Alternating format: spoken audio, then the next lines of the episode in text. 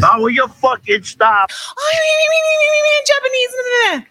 First of all, don't tell me what to do. Ding dong. Hello? سبحان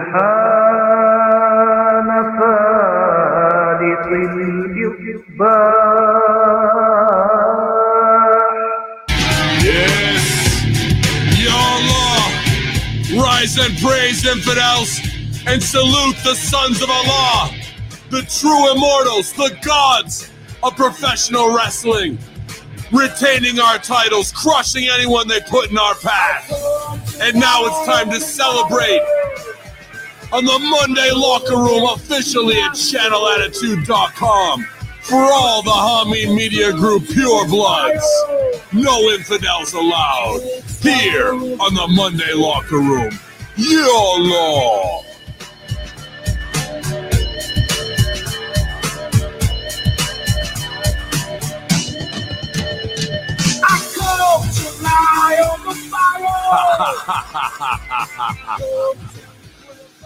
Yes, rise and praise, y'all. We're back in the house, man, and it was a great weekend, obviously, for the sons of Allah, blessed by Muhammad, retaining our tag team championships. It was all too easy to crush these morons. And I'm back with the mastermind himself, the man who puts together all the hot black ops here, all the psyops. It's Attack of the Bald Heads with the vet and Hacker Hamin. Good morning, vet. Good morning. Well, I'm glad that you put a stop to the belt hemorrhage this weekend. Oh boy. But Me uh, you man. came you came away with the uh, with the championship, so you may live. That's right. We got our shit in, no doubt.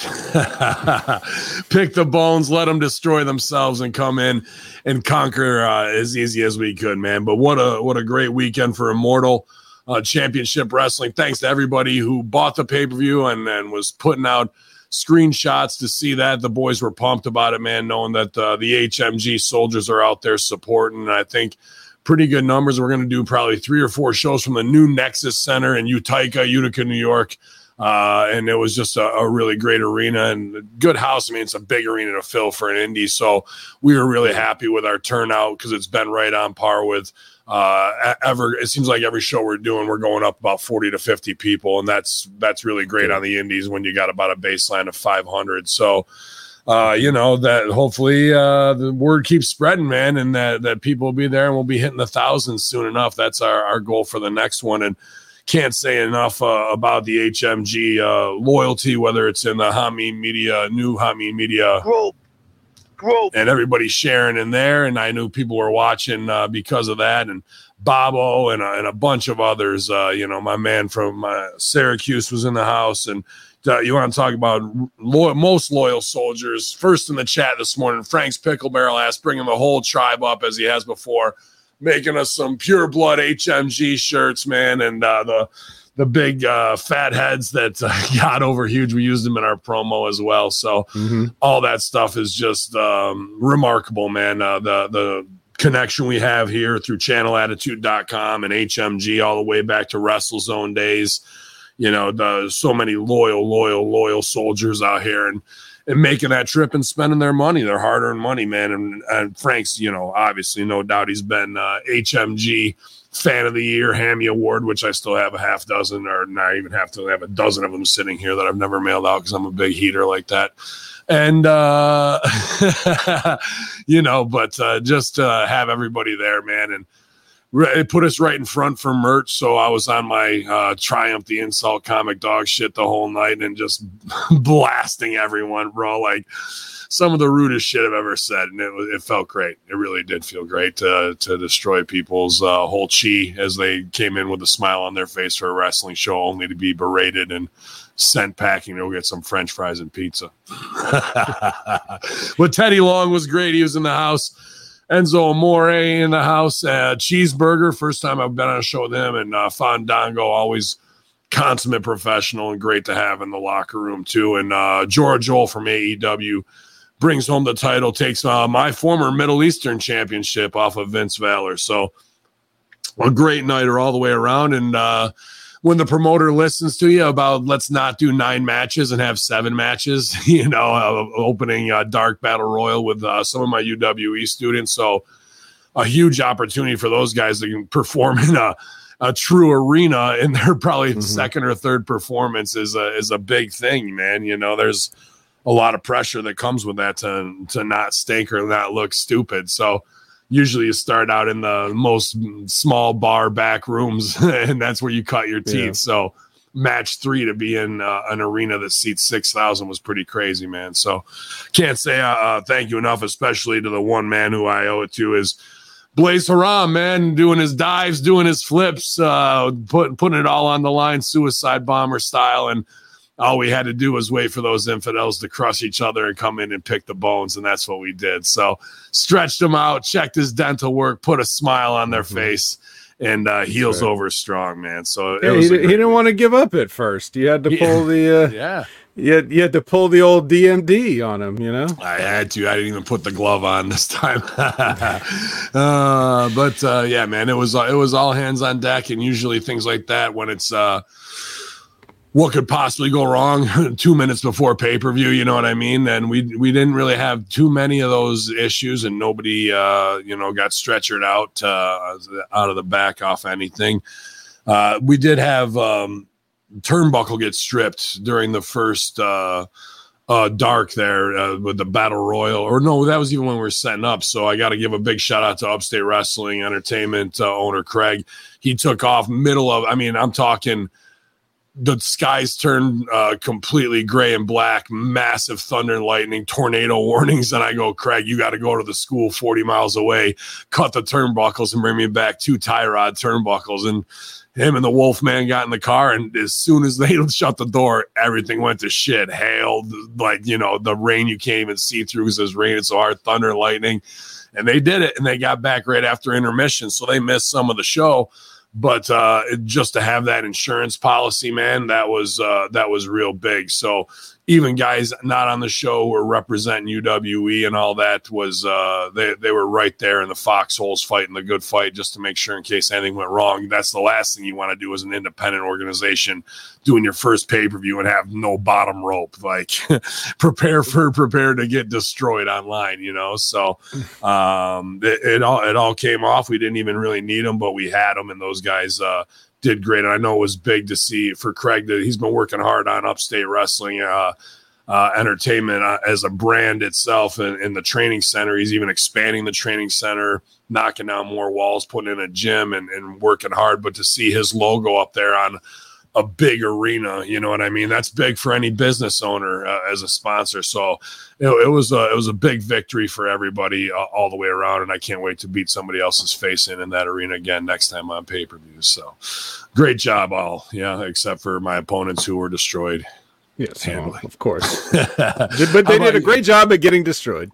Um, well, don't don't feel too bad because um, you know Impact still can't put on a live pay per view without some fucking issues coming up, audio issues, or that's usually their problem. They have, they have something wrong with the feed or or some syncing. I noticed in like one of the backstage issues on the Immortal show, like was I saw like uh God, what were they doing? Um, but it was a backstage thing where it, it- the audio was just slightly off sync or, or something like that, at least on the replay.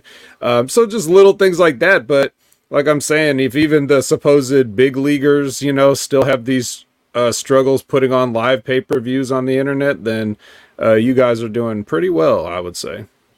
Absolutely, man. I mean, and to be honest with you, compared to what it was, I mean, we did in 2CW when the technology was, you know, f- nowhere near where it is now to, in, in uh, you know, smaller, demassified and affordable.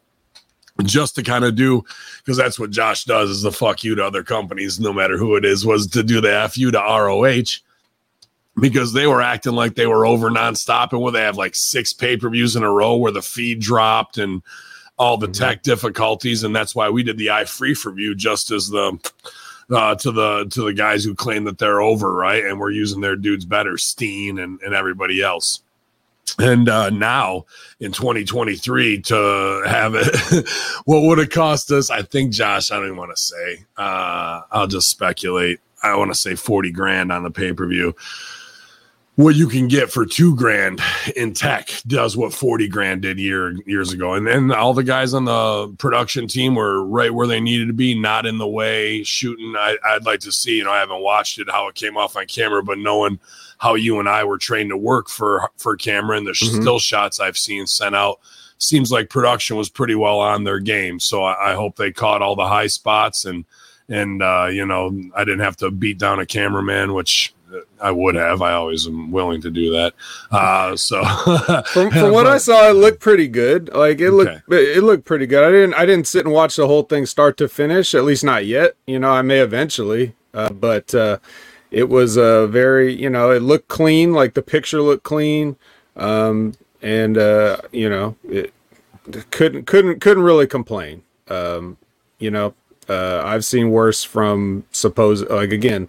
I see these fucking impact pay-per-views. yeah. Come on, bro. Why? Yeah, I don't know why they can't get it right because, dude, Anthem is its own media company. They, with all the they just don't want to spend any stuff. money, man. They just don't want to spend any money. They never have. They'll they'll do enough to keep it afloat, but they're they won't put any real stuff into it. That was the same thing with Sinclair and Ring of Honor. They're just they don't want to spend the money. Yeah, they want to have like the Sin- money. It's not like Sinclair doesn't have all the money at their. They have all the money, bro. Yeah. So it, it's that, but that that's just how it is. It doesn't matter how rich you are. That won't stop you from pinching a penny, um, and that's never going to change because it's just wrestling, and who cares about that? So Yeah. whatever profit we turn is just like you know extra, a little extra cheese.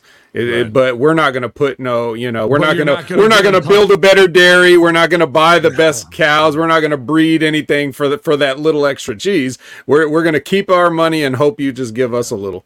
You're going to breed is, contempt because you didn't deliver. You're not going to get buys for the next one. You know, uh, fool me once, shame on me. Fool me twice. Read this book to uh, elementary schoolers while the country's being destroyed. Uh, uh, but yeah, man, uh, Elite Video Productions coming in from down under this morning, and he says he doesn't have much trouble at all when he's doing it. Uh, and you know these big companies who talk a big game. It seems like now, even with the RodeCaster Pro, Ding dong.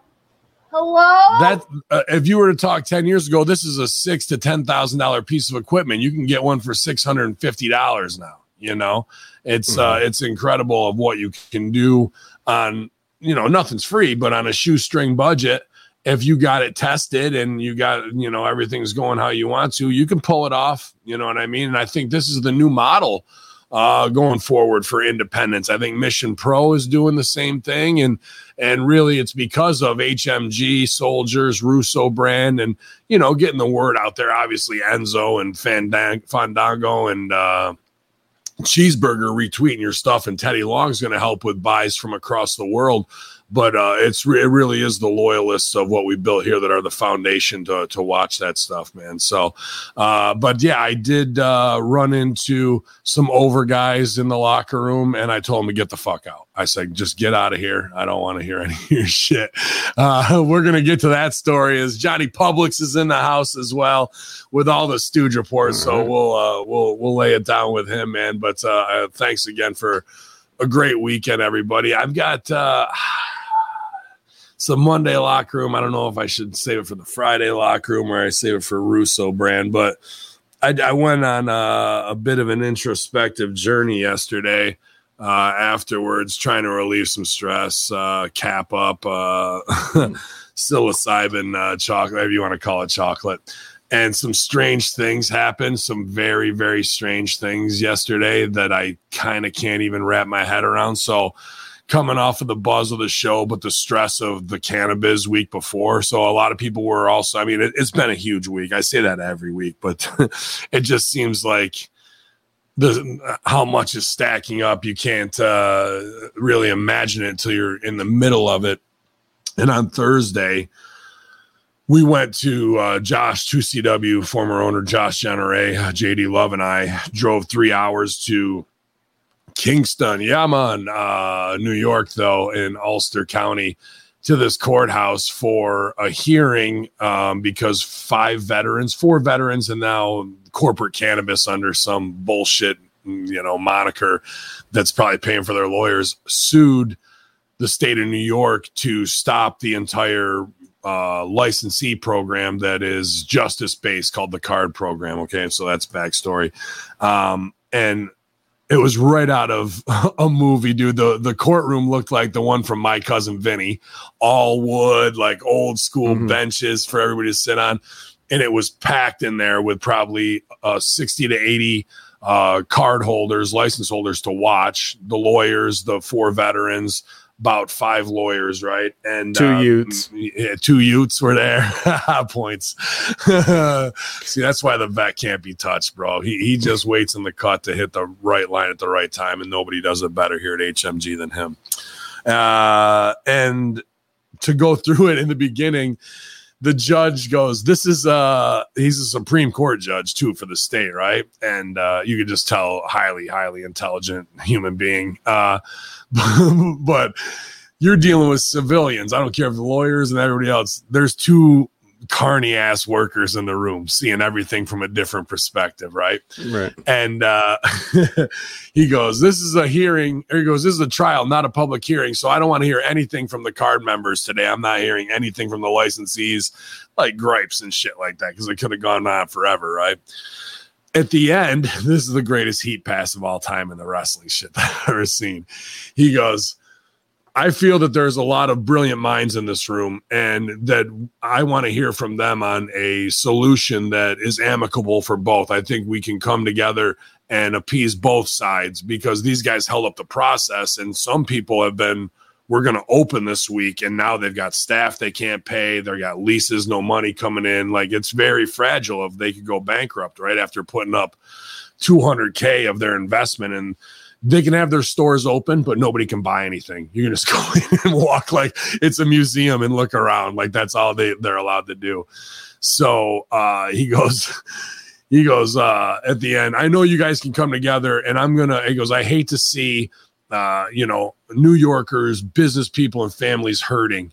But I'm going to keep the injunction in place for two weeks. So I hate to see it, but fuck you for another two weeks. And then he goes, then I'll make my decision unless you can come to some deal before then, then then that's what I think you should do. So like a total heat pass, so he doesn't have to do it. So now it's back on the Office of Cannabis Management to give these veterans whatever they want uh, that they're crying about for equal opportunity. Meanwhile, in the CAURD program, there's 15 veterans of the 450 licensees. So their argument is moot. Plus, everybody gets to apply October 4th. So we're only two months away from fucking when they could apply, but they're cunting off about this, right? So he passes the heat back. So now everyone's going to bitch at Office of Cannabis Management to, to get the deal done so we don't have to wait two weeks to get back to business. It was like the most office wrestling heat pass out of the producers. Go bitch to him. I'm not going to fucking take the heat. You know what I mean? For it. And me and Josh are just looking at each other like, carny as fuck, man. And every, it just felt like getting kicked in the stomach. So to go from that to the pay per view to Sunday, my stress levels, uh, you know, were were pretty high, and I've been trying to not inject emotion into business because that's the worst thing you can do is not think with a clear head. You know, when it comes to the dollars and cents and getting open. So a little uh, magic mushroom on Sunday was necessary, but some strange things happened that almost have me freaked out. You know what I mean? In a, in a way of like mm, telepathy and and and uh, things that that happen. So I don't know if you want to get into that or not. We got headlines and, and whatnot, but uh, I just wanted to give you a little recap of old Hackers Week this week. Appreciate it. Uh, well, um, as as much or as little as you want to, man. I, I'm not sure what all I can add to it, but uh, I'd be happy to hear it. And uh, you've got, uh, you know, or maybe you can spread it around amongst, uh, you know, your your fellows over at the Russo brand and uh, maybe Strangler Steve. So yeah, uh, well, I'm sure I'll probably tell the story a bunch of times because I really need to sit down with uh, some other people that I want. well, give me give me an example of some one one weird thing that happened. So yeah, I mean, I don't know if you've uh, ever, you know, taken psilocybin before, but like, uh, you, are gonna, it, it- you know, it's it's a buzz. There's no doubt about it. You kind of feel floaty, and you'll get some visual trips and colors and motions of like even taking the dogs on a walk and watching blades of grass move, like when the wind hits them, is a very. It's almost like you're living in a Van Gogh painting a little bit. Like uh, Yeah. there's that this swirling about at the energy and you can almost feel the aura, but really that's psilocybin fucking with your mind, right? Whatever. But when uh, there's a, there's some videos online to guide your meditations, so I did this 10 minute one, and I was facing up, and there's a lot of extending and group mind, imagining your pink and purple energy as Morpheus said, we're all a battery, right? and we we Yeah. emit. And I'm very much into that with the group mind and the hive mind and how to tune into that. And it was all positive. And just like affirmations, I am creative, I am inspiration, uh, you know, I have the insight to do whatever I want, yada, yada, yada, feeling good. And then I said to myself, you know, let's get a little Aleister Crowley with it and do as above, so below, right? So I just turned over to my stomach on my yoga mat, put my head on my hands on my third eye to put a little pressure, face down. And it wasn't long before I started having these, I don't say dark visions, but like it was really dark black background. And then like all these strange geometric triangle and trapezoid, like, this is gonna sound fucking weird like faces of robotic like kind of like general grievous but not Mhm. general grievous different and uh angular and it kept morphing and changing and almost becoming insect like but still biotronics of some type Mhm. and then it started to morph into these like spaceships and obviously i've been watching all this alien stuff but not Yeah. flying saucers they were they were more everything was angular and very star warsy how the you know and this is just The what we you know it wasn't the stuff, stuff? yeah it wasn't them though it was different right it It was, was different, but like that, right? right and and, and it, it, but in my mind it was just black a, a dark like gunmetal gray on a black background with light bursts of blue light here or there right? Hmm okay. So you're tripping. That's fine. And, and and everything's going on that way. And then i start to write things down and i just start taking crazy notes with like all this esoteric shit of like what you need to be in uh, in life and all that type of shit right and it, it that that could be the ramblings of a man madman but just going through it and just letting it kind of flow through me right? Hmm and they say can you connect with and i'm thinking about multiverse. I wrote down this name after these quotes plesius anubis. And i that that was the dark side one. And i wrote this other one called aristma uh and about the voice being the soul i guess. I don't know what the fuck that even meant at the time but i wrote down Okay. I'm seeing dark faces that look like General Grievous, black with blue light, uh, ever changing and morphs into the design of ships and the foundation of ships. Okay. Okay. So I wrote, wrote down Plesian, uh, Plesius uh, Anubis, uh, and I, I started looking that up, and I thought, well, Anubis I know, Plesius I don't know, and what is that word Plesius even means? It sounds Greek to me. It sounds Roman, right? And uh, I just I just start Google searching a couple things, and the only thing that came up, this is where it gets fucked. So everything else is just a whatever stoner trip, right? up comes this as the first thing I searched for Plesius, and it, it's got me fucked up. Come on. Why are you not showing it? Okay, that's going to drive me nuts. I don't know if you ever heard of this game or anybody out there, Warframe. Has anybody ever heard of this? And it, it's not anything I had ever heard of before. And here we are. So this is a Mhm. card from that game. And it's fucking almost identical. If you could, if we could zoom in here on what this is to what I saw in my vision of the fucking General Grievous. I said it was like Grievous, but not. And then you can look this up of of what the fuck Right. I'm seeing. And I wrote this down before I looked up any of this stuff, bro. Inverted Mhm. triangles, uh, a, a, a, a light source, and whatnot. And and those are supposed to be arms, like below on my drawing. So mm-hmm. now you go to Warframe. Like I'm just going to go to Warframe real quick. One second.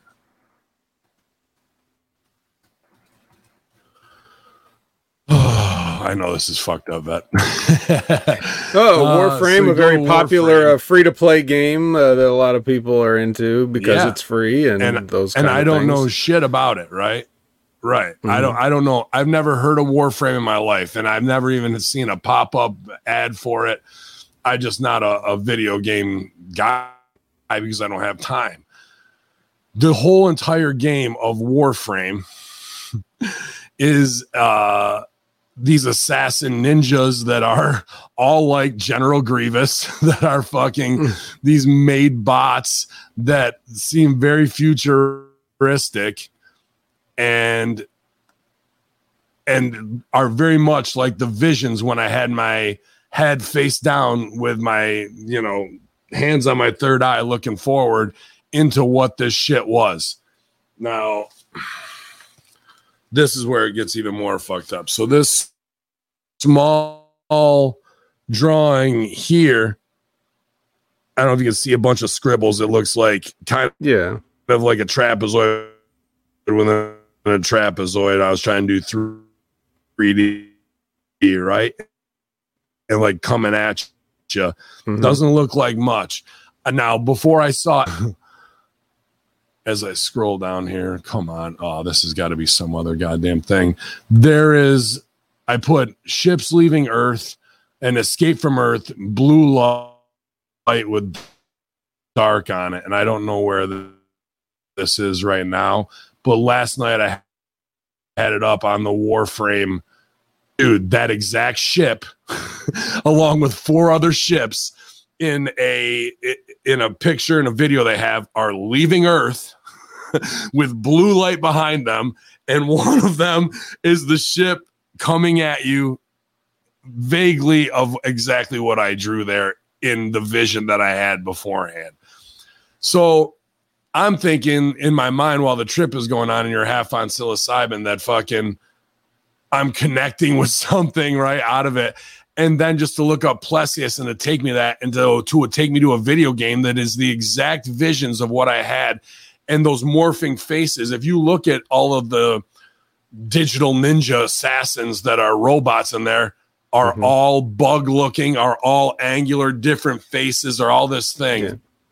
I'm going, how the fuck am I thinking I'm having some connection with Anubis, the old world, da da da da, this video game company, and I'm having visions of what they are putting out there of things I've never seen before. And this game's been out, I think, since 2014 Mhm. start looking into the fucking company itself out of Toronto that they own 39% now after selling to China for like 140 million on their games and that they've got proprietary technology. I'm going, are these motherfuckers a front for for some psyop that can now put out marketing that you think that, that can be tapped into on an ethereal plane? Because there's no way, bro. I, just, I mean, like, I would be more lenient in the conspiracy side of it to like, I contacted aliens. Boy, aren't I special? And then within 10 minutes of research, I'm looking shit up and seeing visions from a video game that were just in my fucking mind Yeah. Completely, dude. So I'm in a strange place with it where it's like, I really don't think I connected to anything. And I do believe that these motherfuckers are putting out advertising that is Yeah. subliminal and just in the 5G ethosphere that now I can tune my mind into to tap into and they can put shit in your head, but you have to unlock yourself with some type of, you know, help from nature. I'll say it that, dude. So yeah, the obvious, the obvious, uh, you know, answer would be that you did see this sometime in the past ten years, and you just filed it a- away under useless immediately. Uh, because you know you just you see so much stuff all the time um, just navigating through any sort of internet interface whether it's your phone your pc at home right, whether it's it's something in my subconscious that unlocks digital billboards, you know, like all these things, and then yeah, like you said, you know, uh, they got unlocked, and then you saw the things. Um, so I mean, that's that's the uh, that's the simple I have answer. no recollection of ever seeing anything to do with this game Warframe, looking at it, playing it. And, Well- and and and those visions were coming to me and I'm just there half in the bag just writing writing writing writing almost like it's coming through me not of what I'm remembering, dude. Well, to be let honest me well let me let me hit you with a funny story to kind of Yeah. make you feel a little bit better about it Okay, because I don't all right I've been stone cold sober my entire life Yeah. okay so I can't relate to that aspect of it however it just sounds like part of getting older because uh, uh, so here's the story so one day a few years ago um and, and a little backstory like every movie that I've ever seen I've cataloged since I was, uh, I don't know, 13, 14, 15, whenever I decided it might be an interesting project, right? So going back and looking through Sure. source books like, you know, movie guides and, uh, and everything like that, and writing down, going combing through it and saying, oh, yes, I've seen that. Yes, I've seen that, everything. So I have this list of thousands of movies that I've seen. So and with with ratings like a like a Meltzer thing like oh I gave it this many stars or whatever right so so I have that just as a, a fun hobby I've had since I was a teenager so you know you see a lot of movies doing you know over the Right. years and a few years ago I was like you know a movie I'd never seen after all this time? The Crying Game. You remember the Crying Game a movie that was popular like 30 years ago because it had a you know well Sure. you know I'm not going to spoil it if you haven't. If you have if you're the somehow don't know the twist even if you haven't seen it. But everybody knows Back then it what the twist shocker. is. Yeah, yeah, yeah. right. Now then it it's just shocker, now 2020 it's now it's, now it's tuesday. Yeah so so but but just so that was the gimmick. So i watch this movie and i, I watch it. I'm like huh huh that's all right you know i give it you know whatever i gave it whatever the rating was. So i was like i mm-hmm. i go back and i go into my list alphabetically and i go to put it there. What's already there? The the crying game. What's the rating? The same rating i gave it whenever i saw it. So i had watched this entire movie wrote it down gave it mm-hmm. a rating based on my opinion of it and that had somehow just gotten deleted from my brain. I had no memory of watching it other than you know the twist that everybody mm. knows. But it just some and and that's that's been true of my movie list. Sometimes i'll go back and i'll look at it and i'll look at a title on there and i'll be like what the fuck movie is that? And why did i like it? You know like i don't i don't even remember it. I remember having watched it, but the the catalog doesn't lie. I mean, I, I don't write it down if I haven't watched it. So so I mean, it just happens where your brain will just be like, okay, out of here and clean something out just like you're just like you're cleaning out your desk or, you know, taking out the taking out the trash or whatever. And it can very easily happen, but it does it really go anywhere? Can it go anywhere? Or do you just keep it even, or do you just, you didn't take out the trash, you just shoved the trash further back into the back of the closet, and then it takes something like, you know, a psychedelic drug to be like, oh, yes, there is this bag of trash in here. Yeah, yeah, yeah. And my man uh, Charles Hammer Evans uh, getting esoteric with it this morning, He's saying uh, uh, we have a third eye for a reason. And it was strange that when I put my hands on my third eye, that I would start having these visions while I was sending my energy down instead of up. It just everything went dark and black and gray. And dude, just to be, just to write down those things and and, and see i mean this is what i'm saying by and morphing in my mind and to write down like that ship so hopefully it comes up here here is that ship uh let's see as we stall out here Great. Yeah, it's uh, yeah. right, the, vi- right the running the video is choking your the internet. Yeah, yeah. I'm sorry, but you can see the ship that like in the Mhm. lower right corner and dark black ships leaving Earth, blue light burst. Now I wrote th- that down 40 minutes before I ever got to this point, and I'm just sitting there half-ass freaking out. And I agree that is it something that was just simple and and you know in my subconscious that I had seen it, but there were so many different points where I think I would have remembered something had I played this game, looked through it. It's not really even it's above where my gameplay ever was in 2014. So to see these things just and, and discover them just based on a couple word searches to send me that way had me really, really confounded yesterday of what is reality? Are we in the matrix? what is, is, this just being fed to me? You know what I mean? It, it's a, it was a strange trip, but here's here's why I did it at really at the end of the day because um, when it comes to psilocybin, it, it, really can set you in a right way for two weeks of to, to, a month of letting go of anger and emotion and toxicity and things like that. And I really wanted to have that because the week before, with all the cannabis stress, I was on a fucking not where I needed to go. Usually I can tune my psychopath game in, but it was getting the best of me of what I needed to let go of some anger. And I really do feel, uh, you know, recharged and alleviated, but I wasn't expecting to have that experience. so it definitely uh, was a strange day yesterday, but I feel after a great performance this weekend, or as that will tell me off air, not so great performance.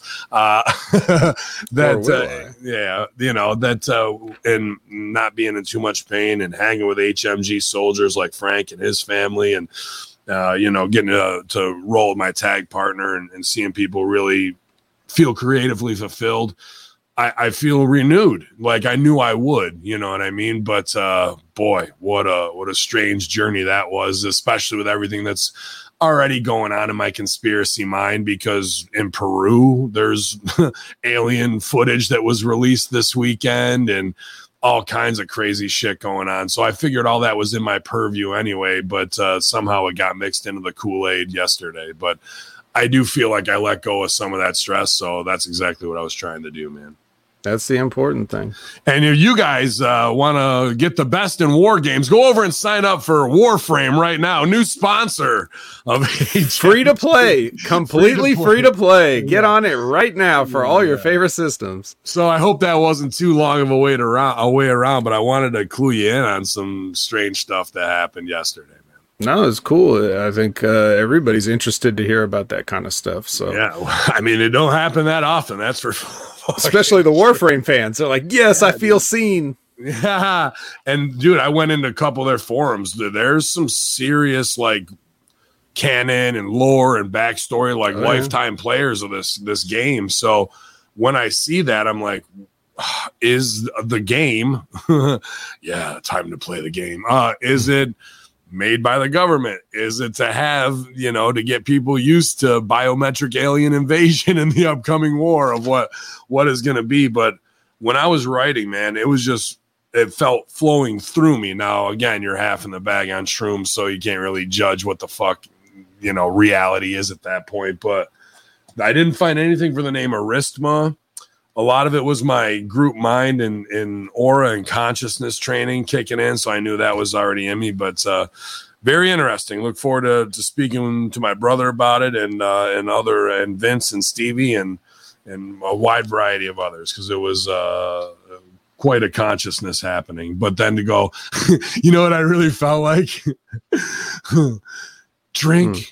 your Ovaltine. Yeah. Oh a crummy commercial? A crummy commercial oh, yes. shit. Like that's like that was exactly what i felt like was ralphie with the fucking decoder pin. You took some shrooms to get enlightened and you only got fucking commercialized too by a fucking video game. That's what that's what made me laugh about the whole mission thing. complete yeah so uh, but yeah, man, not a lot of uh, pro wrestling this weekend as far as premium live events aside from Immortal. So after the big one the week before, uh, but uh, hot news kind of coming out of Collision. Vet, uh, I don't know if you okay. got a chance to watch that or or check it out, but we'll get to the hottest stooge report of the week in wrestling here in a second. Okay, I'm I didn't watch the main event yet, uh, but uh, I don't know if it had anything to do with that or anything else. Yeah, um, I'm not sure what the main was uh, or not. It was like six. It, it, was like trios, trios for the House of Black versus House of Punk.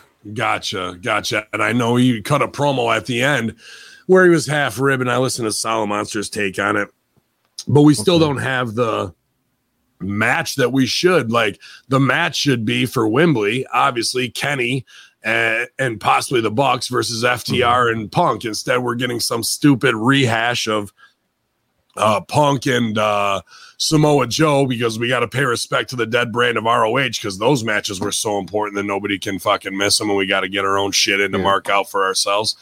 um, instead of doing the work shoot that should be done to pay off what happened at Brawl for All. So, or Brawl Out. So uh, we're we're missing that way. But then I had heard on the sheets, uh, or read on the sheets that uh, a guy, an OVW brother and a younger brother of a dude we know pretty well, Ryan Nemeth, uh, showed up to the show, was called in to have a match, and then got sent home because uh, Punk wanted it that way. And it was probably about three to four weeks ago, maybe even a little longer, that the Inside Stooge report came out here exclusively at, H- at HMG, and no other Mhm. dirt sheet picked it up because they're fucking idiots who don't have an inside track, no matter how much they think they're over in the media scrum to make moments with their favorite stars marking out.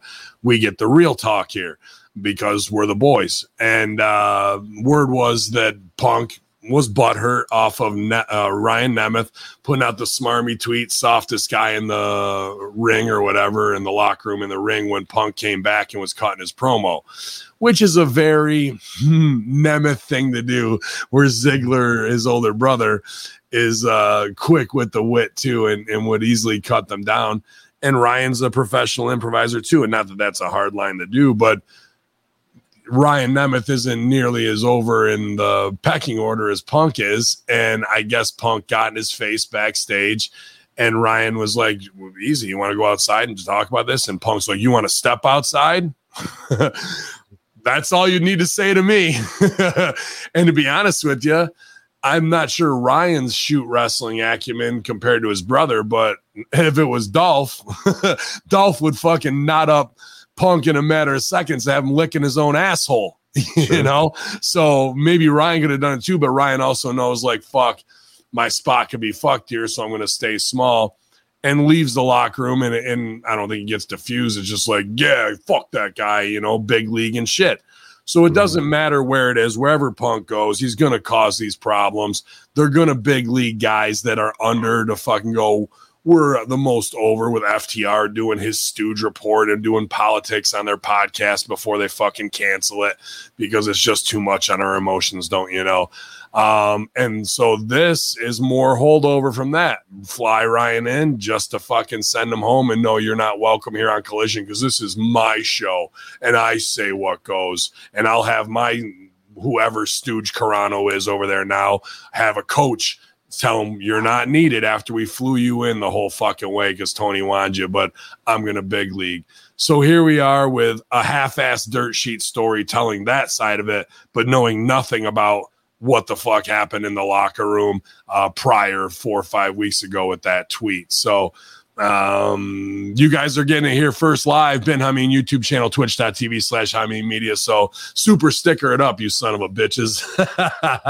Uh but uh you know that's why the sheets are the sheets and run by fans and not the boys. But the saga continues. This behavior will not change until it comes corrected.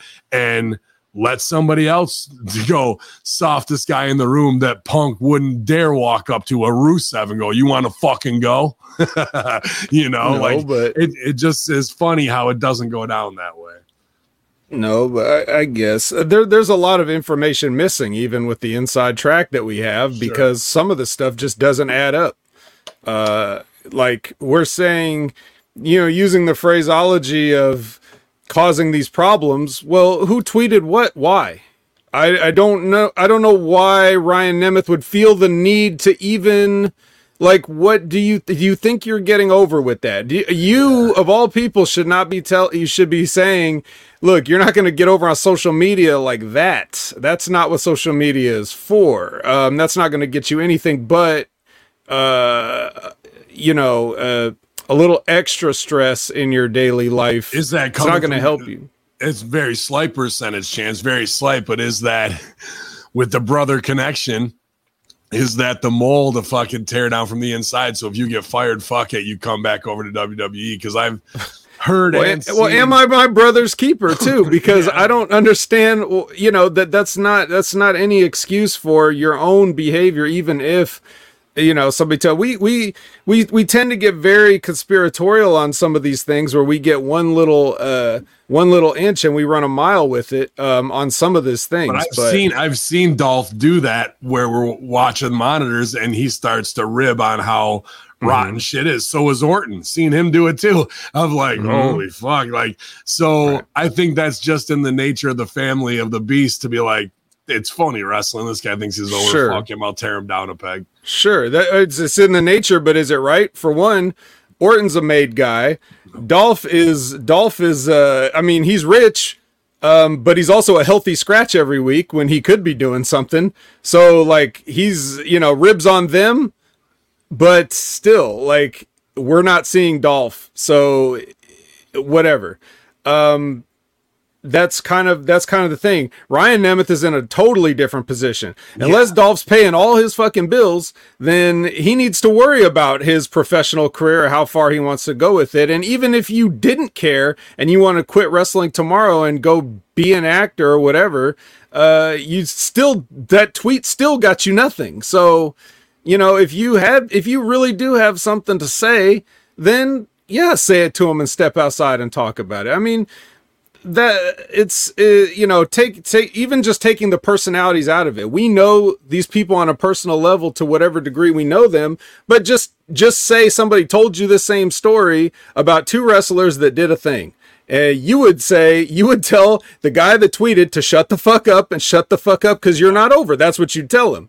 But so it- it's it's that's now here's something that's interesting that I haven't seen a lot of dirt sheets pick up on because and regarding punk and collision and everything like that um because we were speculating uh, before the debut of collision that they had created this show entirely just because of CM Punk or as a solution to a problem. Perhaps there was some programming requested and they thought, well, this would be a good way to kill two birds with one stone. We can give them a two hour show and we can get Punk away from everybody. So listening to Grilling JR the other day and Conrad and JR talking about Collision because JR has been back on Collision the last couple weeks to call the main events and everything like that. And I don't know if JR had meant to do it or if it didn't matter or whatever, but he kind of let a cat out of the bag when he just said on the podcast in casual conversation with Conrad, yeah, I think uh, Tony and Punk put together a hell of a roster or whatever he said, which means that, yeah, there are guys that are curated by, you know, Punk as far as like, okay, who do I want on my team? Because I get to pick a team. So I don't think Punk would have an issue with Miro telling him anything because he probably was like, hey, give me that guy and a lot of the other guys that are on there. And if you watch Collision compared to Dynamite, then you'll see that uh, you'll you'll you'll be thinking as you watch the show, well, geez, a lot of these guys seem to kind of half-ass know what they're doing, as compared to over here where a lot of guys are just wasting valuable television time.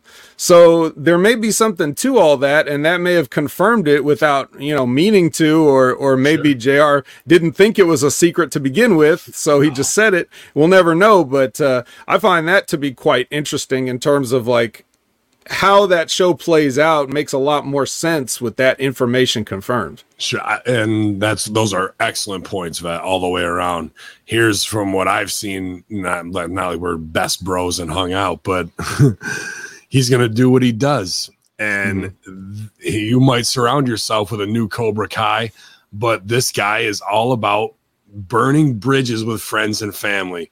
When I worked Chicago, even its indies, it was all the dudes that were his best buddies that came up through the indies. He shit on every one of them and fucking left them all holding the bag and and and burned bridges the hard way with them. Like four or five of the dudes that helped bring me out there. Then uh we got Cobra Kai at OVW. I mean, uh and Colt Cabana is his best friend. Not no more, right? And I'm not saying that doesn't happen. I have relationships like Right. that in my life too.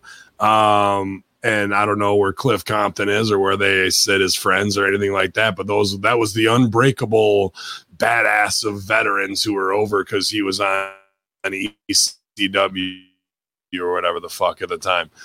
And um and that goes to shit.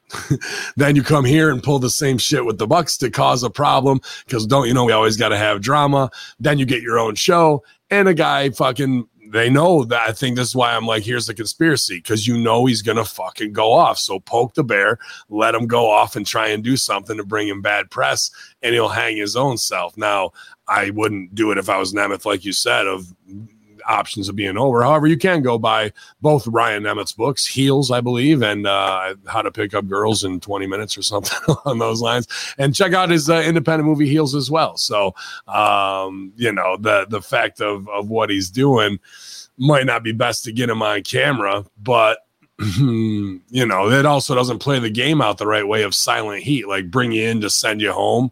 That's going to hit the sheets. It's going to get leaked as opposed to really fucking with his mind long term. So there's a lot of twists and turns, but I, I think no matter what happens, if you make your own roster and you surround yourself with a new Cobra Kai, give it five years from now. I'd say your best friends, FTR whatever, they won't be best friends anymore based on the patterns of behavior I've seen this guy have over the past 20 years and how he deals with his own insecurities and having to surround himself with people who claim to be his friend, but just really want the money rub because they're all worker in the mafia scumbags like we all are anyway.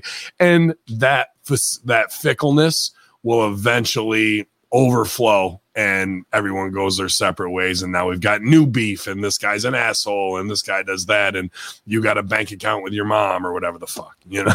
Like mindy's muffins uh 5000 so interesting that way and i'll be uh keeping my ear to the underground to get any new stooge report in the fall out of that because i'm sure there will be uh towing back and forth. But if i was going to do it now i'd be the bucks and and the other guys and I'd fucking probably have Nemeth go over on uh, Orange Cassidy out of nowhere or something like that for the title, right? Just to uh, f people back over. So um, you know, that's um, everything's fine. More women's division's never been better. Top guys, they're leaders. Everybody respects them and how they operate. Everything's good going into Wembley. We've got all our main events set up that no one really cares about because we're not playing any into any of the work shoot stuff that would actually be entertaining. So. Right. Yeah, Allah, man. Pretty well, interesting stuff over there. I would I would leave you with this, you know, for anybody yeah. that's, you know, this is all new to no matter how long you've been a wrestling fan, this this climate of wrestling news is new to all of us. Uh, but there's nothing new being reported. You want to talk about pettiness, selfishness, all this stuff. Hey, try every wrestling locker room ever for a hundred years you know, yeah. it just seems new because we have so many stooges reporting on it, but this is like this is kid stuff compared to stuff that used to happen. Yeah. You know? Yeah. You want you want you want you want to talk about you want to talk about heat or whatever? We don't have Bruiser Brody today. You know? yeah. Yeah. Like this this a couple a cut a cut you know, like like a couple people barging into your your dressing room and getting punched really ain't shit. no, and, and, more people probably do need to get punched, to be honest with you, to get their shit together. But I do uh, like how they can. I do how, like how they can shoot a short independent film about Nick Wayne getting halfway murdered by a couple of guys and show that on TV. But we can't even say CM Punk's name for nine months. and then the next week we have no follow up after doing a murder. It's just guys standing in a ring saying stupid tropes until Darby runs in. Like you had them, you lost them. you didn't follow up anyway the right way. You know, they they just can't string two weeks together. I would love to. I would love to go to one of those scrums and just be like, uh, you know, ask Tony like the question of the just the kayfabe questions. Yeah. Oh, like, yeah. Uh, and how are you? And how are you going to discipline uh, the mogul affiliates for you know the breaking and entering, the assault, the yeah. you know like which just, talents uh, that do you regret signing the most that had no uh, return value? no, that's a shoot question. Don't yeah, ask that. That's it, that's it. Um, but also backstage news regarding CM Punk's comments about Adam Page on Collision, uh, according to Meltzer Seltzer. So this take that as this means nothing. Um, but the Punks and the Young Bucks reportedly had an agreement not to say anything negative pub- public about each other, but that doesn't include Page. Uh, Punk said Page was actually sent to Greensboro last night to do a pre-tape interview backstage for Wednesday's Dynamite show, and when he got there, he was told they would have to do away with it from the Coliseum and not go to sh- not go to the show he wasn't booked to comp- uh, appear on Collision itself. Uh, there's internet speculation that Hangman was right. Fan sign set off Punk. This is, and I don't doubt that. These are how fragile this guy can't not sell when the Stooge report gets back to him. He's got to get some clap back or he's got to cut something in a promo that, you know, isn't going to pay off. He's just going to get his shit in and try and get away with it. And then if you were to dare say anything back to him, you want to go outside? I run this fucking show. Da da da. you you better be careful who you ask that question to, because if you really wanted to get over and he was big league and somebody like that, be like, let's fucking go, bro. Let's go. You want Micky Ward part fucking three? Uh, roll tape, roll that beautiful bean footage. And when it hits my fucking Instagram of me piss pounding you outside, whoever that is on the roster could go from zero to hero as an instant star, you know? And then the lawsuits come and then you sign an NDA and Tony gives you $10 million to shut the fuck up. So you could go from no TV beating the dude's ass. And because they don't want the embarrassment, you could walk out with fucking 10 large. Good. Well, you can uh, give give the uh, you know give the people all your booking information in case you need Ben for a shoot fight anytime. He's ready. I only got a couple left in me, so uh, what take out Body Shepherd and Punk all in the same night? I think I could do it. To be honest with you, the first two, yeah. By the time I got the third, might be tricky, but we'll see. Um, there's the Nemesis off this man alive shit. Okay. Uh, AEW called out by w- WWE Hall of Famer for putting MJF on All In Zeros uh, Zero Hours pre-show. Uh, Bischoff commented on it. He says, I saw the clip of MJF promo, and I think the world MJF. I think he's the most important talent on that show. And I think that he's the most important part of their future. He's without question the most entertaining. I don't care if anybody, I don't care about anyone else's opinion. If you think differently than me, then you're not thinking at all. Uh, you're reacting emotionally because you're a fanboy. Listen, MJF's the most valuable man on the roster and put him in the pregame show. That's the silliest damn thing I've ever heard. Whoever came up with that idea should be beat, inflict some discomfort, if you will. Uh, don't let them communicate for at least a month. I agree with Bischoff fully here to see Adam Cole a do a no but why when he should have yes ended the promo game, the promo battle, and sucked all the fucking energy out of the scene. Instantly, I go, okay, we're at amateur hour. This guy doesn't know anything about acting, improvisation, or how to forward a scene. And then instead of going no to the entertaining part, he marks out for his ROH career eight years prior and recounts all these stupid things that were probably on pay per view that dropped the signal and nobody ever saw anyway. Uh, to fucking want the ROH titles against Aussie Open on the pre show when he's in the, they set up the main event last week to mark out to get those.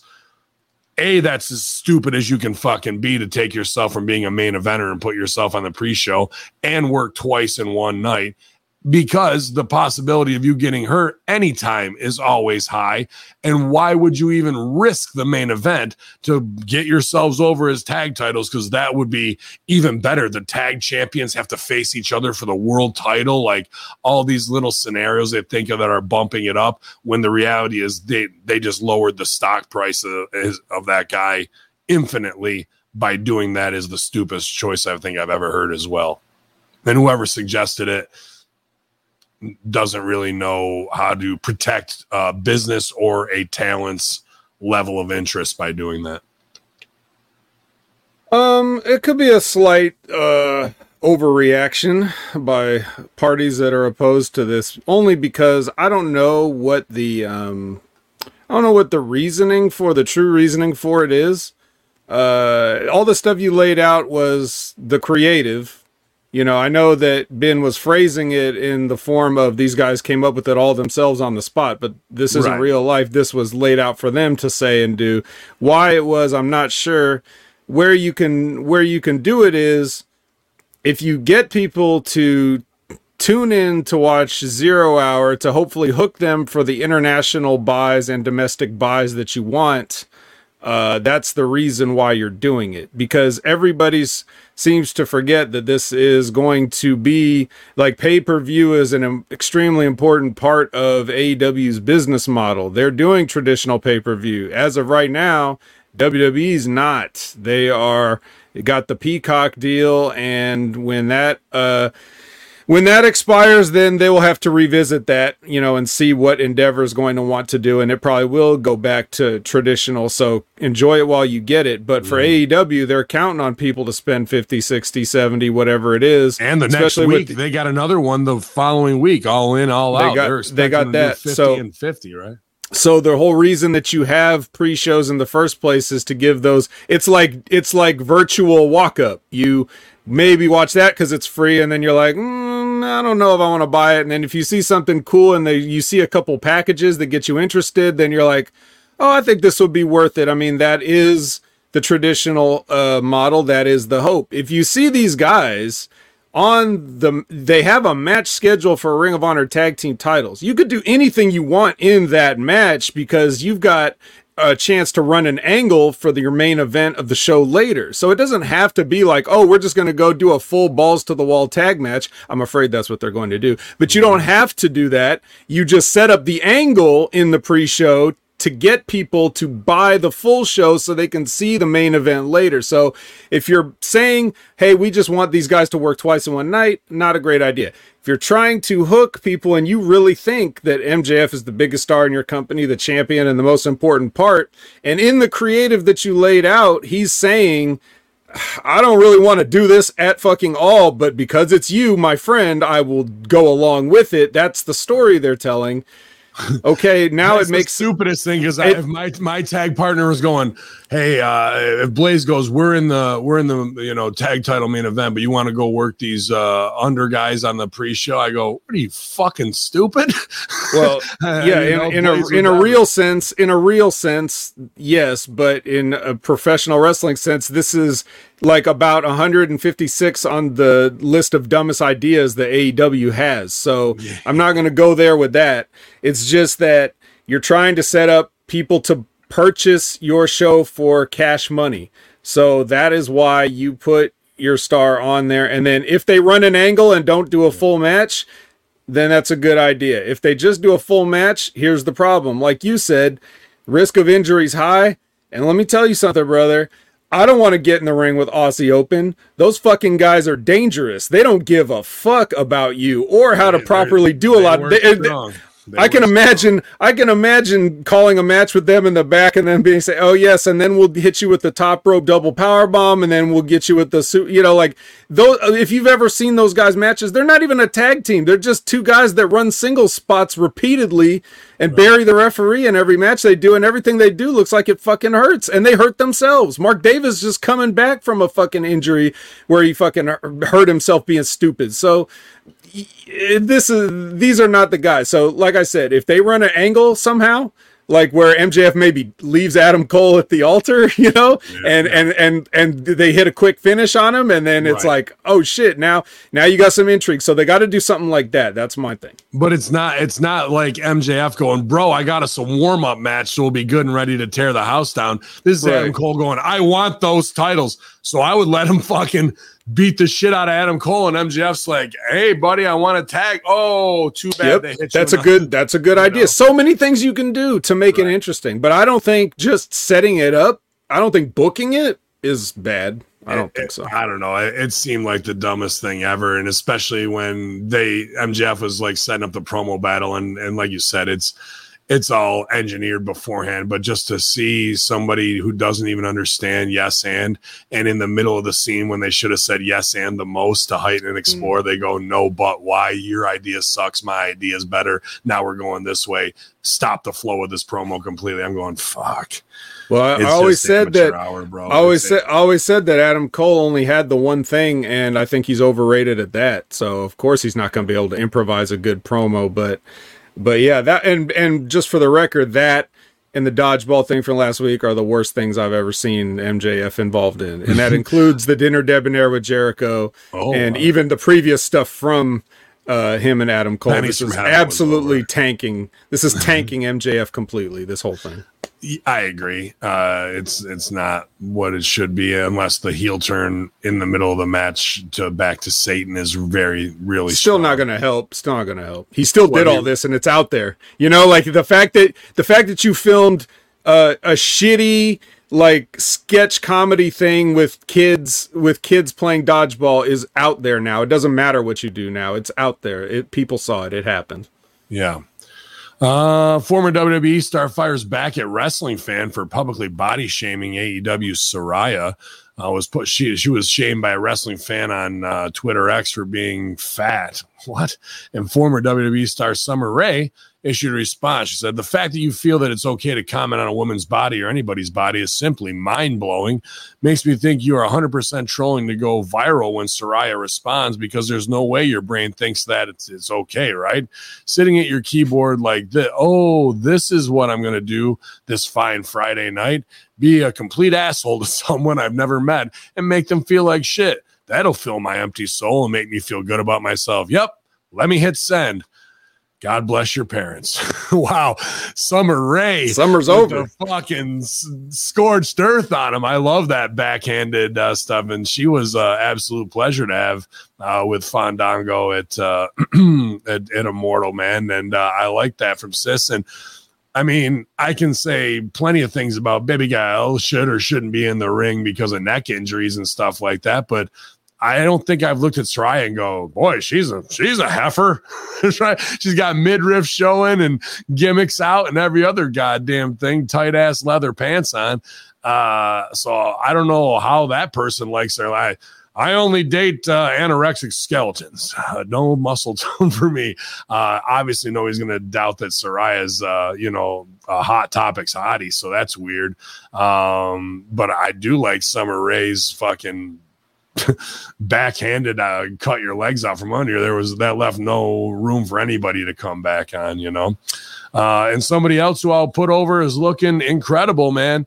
Um, Nia Jax, you know, fucking hey, dude. Uh, Japanese. uh, posting another picture. She's been working hard, staying consistent on the diet, and you know, really getting back to that model level that she was before WWE and and healthy. And you know, again, it, with the Samoan heritage, sometimes you see once the metabolism starts to slow down, it's t- it seems tougher for for them to to take the weight off, you know. And she's probably been working two three times as hard as as uh, anybody else to make sure that her metabolism stays firing on all cylinders. And I'm not sure how much she's down, but it wasn't like a big pose picture. It was just a selfie, and uh, she looked good, man. Uh, I, I think Sis is Mhm. busting her ass, and that it'd be inevitable that she's back to WWE. You'd be crazy not to. And I think they're missing out unless they're really taping this on the transformation and rebirth and inspiration of Nia Jax, whether it's a biggest loser type, uh, you know, uh, story that they put together. I hope she's chronicling this to use in her comeback because that's going to make her a huge baby face, especially if there's a lot of fans at home who are sedentary, eating a bunch of high fructose corn syrup, syrup shit, and fucking want to take the weight off. Naya did it, so can I, and she could have that message of inspiration uh, to to do that, and um, people would relate to her absolutely in fat ass America. There's no doubt about it. So. Um, but you know her face you know stunning as well too so i'm happy for her and i, I hope she keeps going before they bring her back to even lose to whatever her goal weight is and uh and already people if they marched her out next week compared to how it was at royal rumble people be like wow she fucking is working working her ass off literally so uh Hmm. you know, the body shaming stuff continues, but I think the the pot we can go positive with it as well. I know Taya after that shitter match with Britt Baker, uh, you know, kind of had a response of like people like she looks like a man, she got fat, da da da, da from the from the trolls, and you know, women uh, respond to compliments usually, not uh, not insults as the motivation, but at the same time, we also as performers need to go ah, they're hitting me up because my match was the shits. Then I need to do something better. Nobody who ever responds to these things after a bad match, it's always something I'm the victim and how dare you shame me as a woman as opposed to going, I get it. The match wasn't good. You guys didn't like it. Neither did I. Yeah. Well, we'll do better next time. They never take onus for that part. It always turns into some uh, victim of uh, women's rights issues. Well, I wish uh Lena, Lena, her name Lena, yeah, Yeah, Lena. Lena, Uh, uh, Lena Falana. some, some Lena something. Bellini? Yeah, uh, yeah. Yeah. I, I wish her, I wish her I all think the best. I think it's uh, Lena. Japanese. I think that's what. That's it. I know. I knew it when I heard it. Yeah, but uh, yeah, I wi- I wish her all the best in her health journey. You know, like I, I'm always an advocate for everybody being as healthy as they possibly can. Um, and so I, I, you know, for her sake, um, you know, I want to see her continue on this path. However, for everybody else's health and safety, I hope she stays the fuck out of professional wrestling. well, I mean, uh, I'm sure Lana would uh, agree with that, but uh, I, I Perhaps, think there's perhaps she could be a manager of some kind as long as she doesn't touch anyone. I, you know, if she's working and she can she can do what she needs to do, she could come back as the Kane for Rhea Ripley. I think you know what I mean. But she's going to be so pretty. Uh, not that she wasn't, I would say pretty before, but uh, you know, uh, going from obese to to where she is, you got to be over as a baby face. Like that's how you Yeah. got to bring her back. You know. Right. Not she's not, but they'll probably try and make her the big Van Vader. get get me sexy Van Vader. Medium Van Vader. yeah. Uh, or they bring her back and be like, "You're just too skinny. We need you to put on fifty pounds, right? Like fuck with her head that way, right? That- who's to say You know they will. You know they will. yeah, yeah. Um, reported, you know, the reported, uh, Bray Wyatt's getting closer to being cleared from a return for WWE TV as of late. From this is from Fightful Select. Of late, we've confirmed that Wyatt isn't actively cleared, but we've spoken to those claiming that he's getting closer and that there have been some creative ideas presented. One source indicated some ideas were even mentioned for September. However, that won't mean anything if he doesn't get that clearance. Uh, I'd wait till Halloween. If you're going to fucking have September, why not bring him back on Halloween? Uh, Wyatt's illness has not been disclosed, and WWE has been taking extra precautions to make sure that his long term health is taken care of. Sapp did tweet the following After today's update, it explained that Fightful, that the illness that Bray is actively recovering from was both career and life threatening. Um, you know, they're saying it without saying it. Uh, rumor mill is that it was some form of cancer. Uh, it- that could be just rumor mill or not. But when it's like, we can't say, but we're going to say this instead, you know, and, uh, regardless if it's life threatening cancer or not, it's serious biz, Briz. And to be like, ah, he'll be back by September. His chemo ends at the end of uh, August. Uh, we expect to have him back by 9 11. It'll be a good time for everybody. Uh, no, man, I, I hope that uh, he's he's doing what he needs to do to take care of his health. And, uh, you know, obviously, top guys here in cancer with Roman and leukemia and, and all that shit. It can strike anybody, and everybody's families, uh, you know, suffered from it uh, one way or another. Absolutely. So, uh, I don't know. I mean, that's far more important for him and his family for him to live, obviously, than any stupid fucking wrestling creative character. But uh, I hope they don't come back with the Uncle Howdy stuff. I mean, I don't even know really how you do it. I've heard talks of a return to the Wyatt family. You know what I mean? To try and do it that way, but uh, uh, without Brodie Lee or, or anything along those lines, it's interesting. But the the Uncle Howdy stuff was dead in the water before he even fucking left TV. It was just a huge pile of shit. What they were trying to do by bringing in the Hollywood horror writer and then do it live in the arena as opposed to doing it all pre-taped and uh, making movies, pal. Like it just fell flat on its face. It looked like some dumb Cirque du Soleil shit that nobody gave a fuck about. No one's gonna go, "Ooh, the spookies are here in the arena. The ghosts are here." The the like it, it just is also not believable. You're not protecting your talent or the creative when you do that stuff of like a door open and there's a ton of floodlight coming through. That means it's a gate to a new portal at the entrance of the top of Raw. Like, shut the fuck up, dude. Or it's uh oh, it's not for Spectrum, that's for sure. Uh, No, but go uh, ahead, Matt. What are you thinking about this, man? Well, the like you said, the creative is so bad. I don't know if he had cancer or whatever, but watching it back could give anybody cancer. I think it, Yeah, it was cancer. It's certainly a metaphorical cancer for his, you know, his his big comeback because you know even though people people are gonna be into anything to a certain degree, like they're going like like we're seeing people get involved with Seth Rollins singing or Dominik booing or whatever. None of that shit is really really real, but it's it's close enough. It's as close as they can hope because it's something that's that's audio and visual for television that we can see. And so Yeah. with Bray Wyatt having the big entrance and stuff like that, and the people holding their phones up, that is their version of singing Seth Rollins' theme song or booing Dominik or whatever. So you get that. You can have a little bit of both if you wanted to do this. You could have the little, you know, the pre-taped teaser that he's going to be there and you can do a spooky thing with that and then he gets to be in the arena and everybody gets to share the room with him so you get best of mm-hmm. both worlds that way.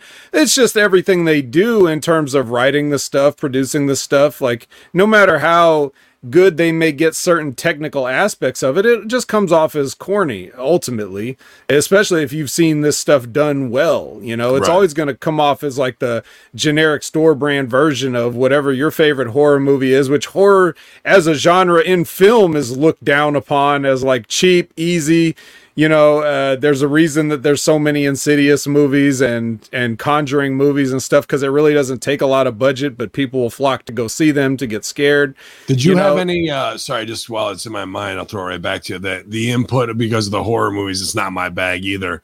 But how Mm-hmm. about that one sequence that EST and somebody else took from a horror movie, like a fight sequence? Did you see that where they broke it down? Like they legit step for step, duck one, come back, you hit this. It was right out of these some horror movie where these two women are fighting in the fucking in a in an apartment and they did it in the ring as well, which means they're both sitting in the Florida bubble, marking out for this little sequence and going, "We'll get our shit in, and nobody will ever know." But then we'll leak it to the sheets, and they can do it side by side. And they're in their they're in their fucking condo, walking through it, the same fucking shit while watching it while it's on TV.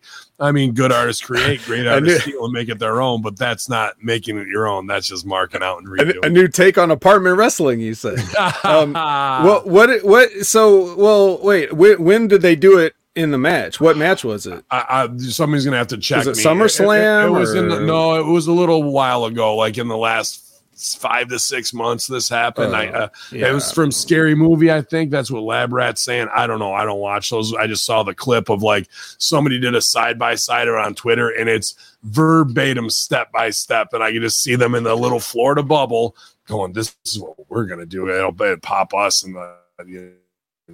Yeah, well, what we don't need more of in wrestling is choreo. So I, would just say that um, they could probably just leave that shit on the cutting room floor, so to speak. But Yeah. yeah, anyway, as far as Bray Wyatt goes, you know, again, same thing I'll say about.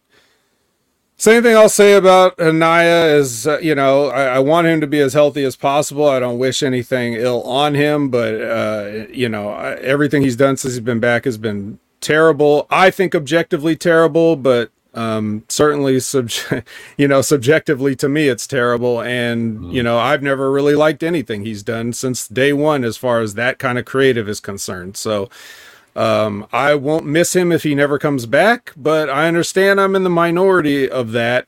And I would just focus on ways to best utilize uh, the idea of the character. You know, maybe there is some way to kind of, um, you know, ki- kind of make it, you, you got to make it real, you know, especially if with with the proliferation of sports in general like people you know people love football they love basketball baseball you know UFC is pretty big compared to how it was you know when it first started.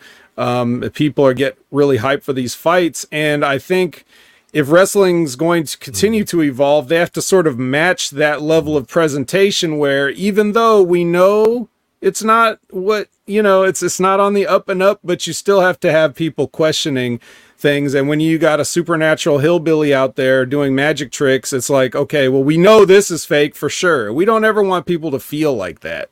That's not our goal. As the magicians we're supposed to have people wondering how they did the trick or if it was even a trick or are these guys really sorcerers?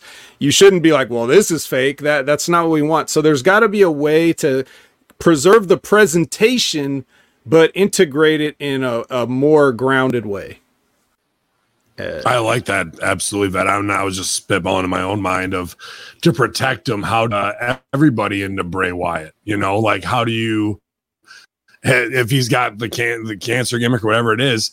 How do we take the essence of Bray much like uh Joker brand products, right? like and Mhm, all of a yeah. sudden you you get a little bray. Smilex. Right, right. You get a little bray on you and you become part of that or it's triggered by something. Well, they, they uh, did that. It was called Alexa Bliss.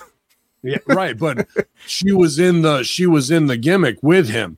Let's say Mhm. it's not that you join the Wyatt family, but he can have influence on you based on you ingest something, you smell a scent you don't even know, and then much like uh, mRNA vaccines with cobalt in them or anything else, right? That can be 5G resonant, uh, or just the the spirit of Papa Shango.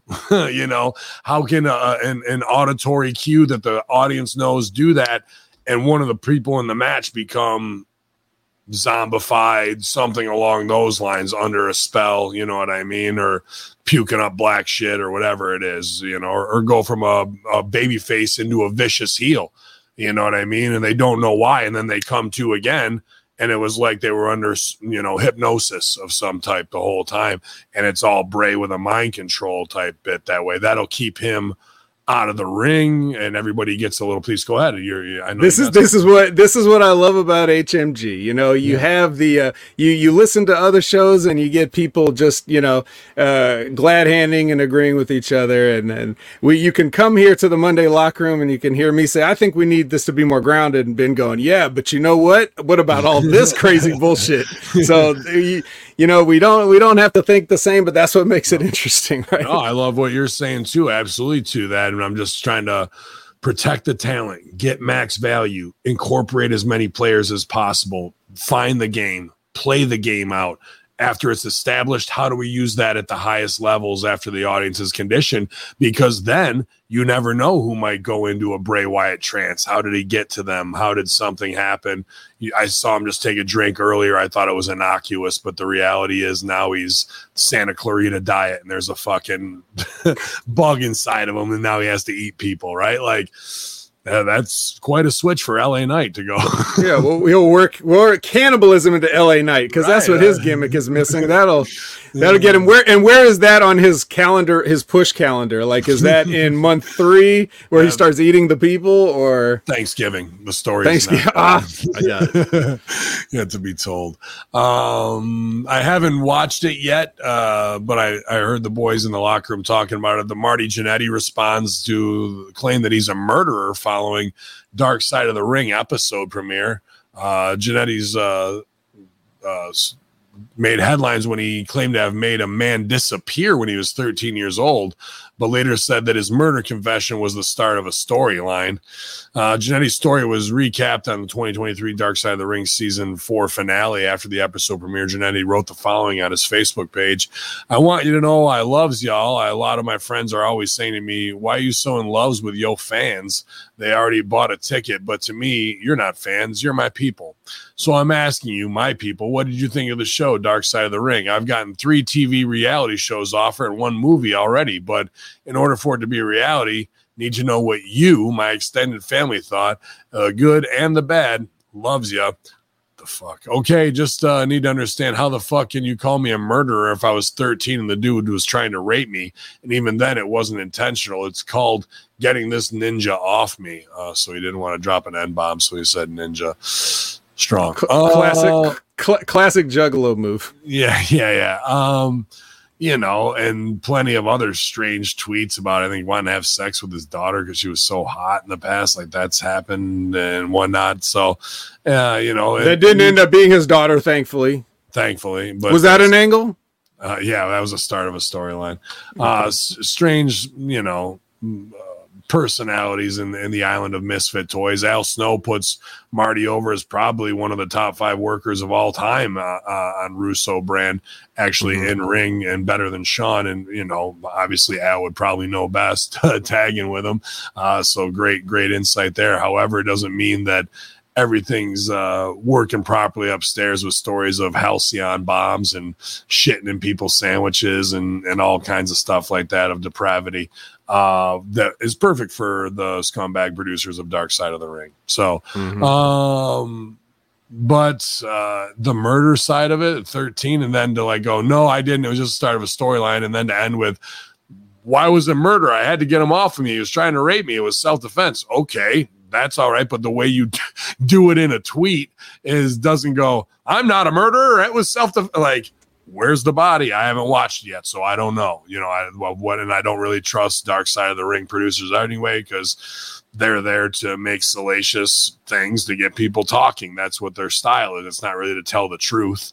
Uh, you know, and they have people who are credible in the business giving testimony who have no connection to it, much like Lance Storm and the Vince Russo one with uh, Yeah. Bash at the Beach. So um, that just goes to show they're going to get whoever they can get to say some shit. So I don't trust it.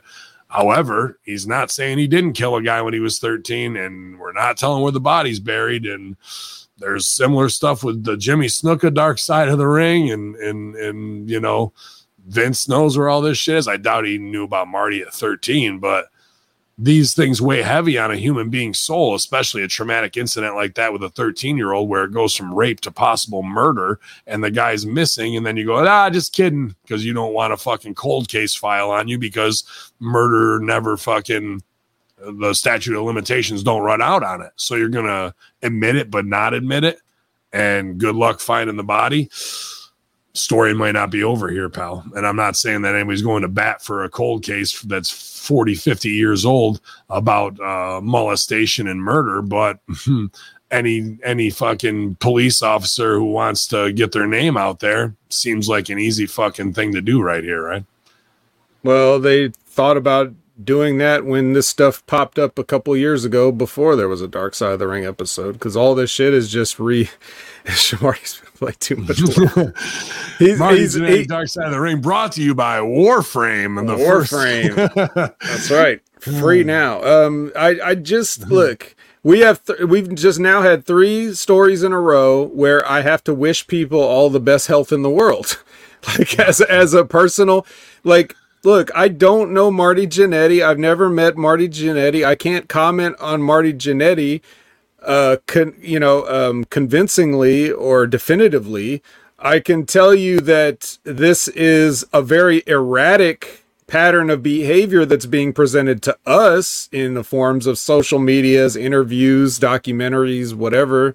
Um, and you know, these are people like you say, Al Snow. If you want to hear him talk about Marty, he's on, you know, Lions, Tigers, Bears, and Head, you know, every Friday on Russo Brand. So if you want to hear what he had to say about it, um, then go for it. Um, but uh, I just this seems like a guy that we know. I mean, I don't think it's out of line to say that he's had drug problems. That should be well documented. You know, yeah, and uh, yeah. So I, what I'm sa- I'm saying for sure had can't can't speculate on today, but we can make a educated guess. And you also pro- have the to. The only problem was is that he keeps running out of drugs, and we got to get more. That's It's, that's the problem, right? And then this is that's how the supposed rape started, right? Right, So, yeah. um, so uh, yeah, there's that. Also, Marty Jannetty came from a time when we didn't know as much about concussions as we do now, and there was no documentation of how many concussions you got coming up through the business. Um, and also, you combine, you know, severe head injuries over time with hard partying, and you're going to end up fried. And now anything that comes out of your mouth is like it's it's. I don't know, unadmissible, inadmissible, Yeah. I guess is is the way to look at it. So if you some people find a lot of great entertainment in people like this because they just want to hear um, what uh, they'll say next, what crazy thing they'll say next, or see what crazy thing they'll do next. For me personally, I think that is a form of brain poison in and of itself, and I try to steer clear of all that. Like I, I'll listen to it, but I don't get. But that's because it comes across the table, not because I'm seeking it out, and I just don't feel like that's a positive. You know, you were talking earlier about your journey of trying to set yourself right. You know, and anybody that's trying to go and reset themselves and get a better mental health outlook. I would suggest doing away with things like reality television or wallowing in other people's celebrities' misery and things like that, and just try to focus on some other more healthy things or people that have more positive and uplifting stories. Because even if those positive, uplifting stories are a work, it doesn't matter. At the end of the day, uh, it's it's for a better it's for a better cause. So Yeah. um, yeah. Ah, that's that's an excellent insight, Vet, all the way around. I appreciate that, and yeah, uh, I mean, better uh, living through pharmacology is what they they pump, but I guess it just takes a little mushroom to fucking let go of some stuff that you've been hanging on to. Uh, but if you got Are you gonna sign up for your free trial of Warframe? yeah. um, couple extra stories here. Uh, Konnan puts over that, um, and and on our injury report too, that Vikingo's the most underutilized, uh, one of the most underutilized stars in AEW. They just got to get him in a storyline. His high flying is f- incredible and uh, the best in the business today. Just get him a manager and you know start putting him out there. Maybe Don Callis is the guy to be a mouthpiece for him, uh, or Konnan, depending on how you know much he wants to do on camera. But um, as busy as he is with uh, K100 and AAA. Um, but uh, sad follow up to that is uh, I don't know if you saw the footage after Triplemania uh, this weekend uh, with a number of high profile matches on the card in the semi main event. Uh, El de Vikingo successfully defeated excuse me, defended his AAA Mega Championship in a four way against Speedball Mike Bailey, Daga, and Jack Cartwheel. I'm not sure who Jack Cartwheel is. Um, that, that's I got to learn. Uh, unfortunately, however, it appears that Vikingo collapsed backstage following his match. Backstage footage has been shared on social media. The 26 year old being loaded onto a stretcher by medical personnel. A translated caption noted that Vikingo was not feeling well after his match before collapsing to the floor. No other update on his health has been made as available of this writing, and somebody did do a, a third person taping of it, and it didn't seem like it worked the way they stretchered him out. Which, if it is, it's serious, but I, I don't know why you would do that after having him go over just to collapse, you know. Um, and then everybody in the peanut gallery is like, is he vaccinated? Da, da, da. Or the fact that he's doing 630 flips and smacking the back of his head off the fucking edge of the ring apron probably has more to do it. You know what I mean? And just that insane luchador, high flying kamikaze style at 26 years old and you're, you're collapsing and falling out backstage. Uh, definitely feels like a, a concussion that was kayfabed, and all of a sudden your body's just shutting down from it. You know what I mean? So definitely wishing uh, him uh, the best there because that situations like that, somebody can just fall out right there. Like, uh, forgive me, it was uh, the guy on the Buffalo Bills. Was it Hamlin? Was that his last Uh, name? Uh, but like to fall remember. out, and they had to stretch him out, like, and they cut away, and like the guy's dead, and then they bring him back, and after I think like six, seven minutes of being out, and uh, that's a terrifying thing, not just for the people involved, the, the whole locker room of like, fuck that. That's how fast life can leave your body and be fleeting, you know? So, uh, no real follow up of where he is now, but obviously, uh, I think if it was super serious of like ICU and he was, you know, on death's door, we'd be hearing about it. But, uh, that footage is pretty like sobering of the reality of that. it's a work, brother.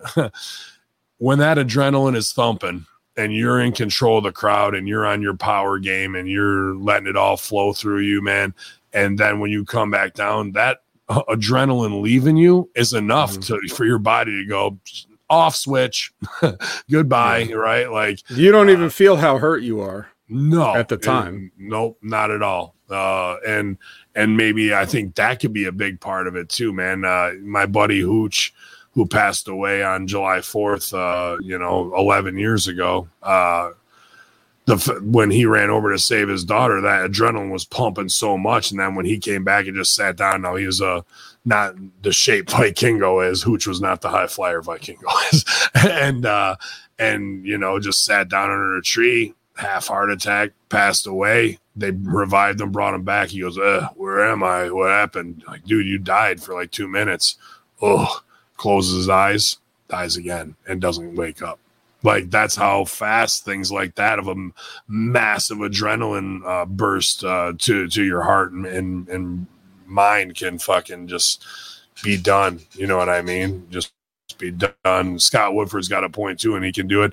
Uh, de- dehydration. You know, if you're you definitely uh, don't have a right to electrolytes flowing through you, your body will hit that off switch as well. So hope everything works out with them and for for AAA. And if you probably not going to have the push going forward right now and, and shouldn't in in uh, AEW if this type of things happen and you want to get right and get checked out for sure.